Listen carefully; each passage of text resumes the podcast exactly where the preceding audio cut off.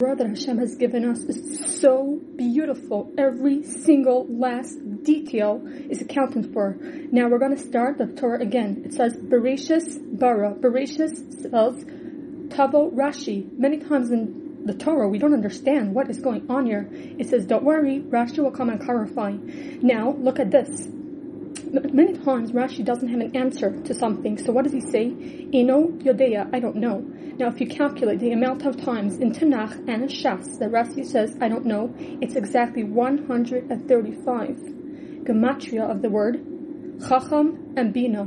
It's telling us a lesson, a big lesson. Do you want to know how to become wise and be understanding? Say, I don't know when you don't know. Don't sound foolish and try to think of something that is not true.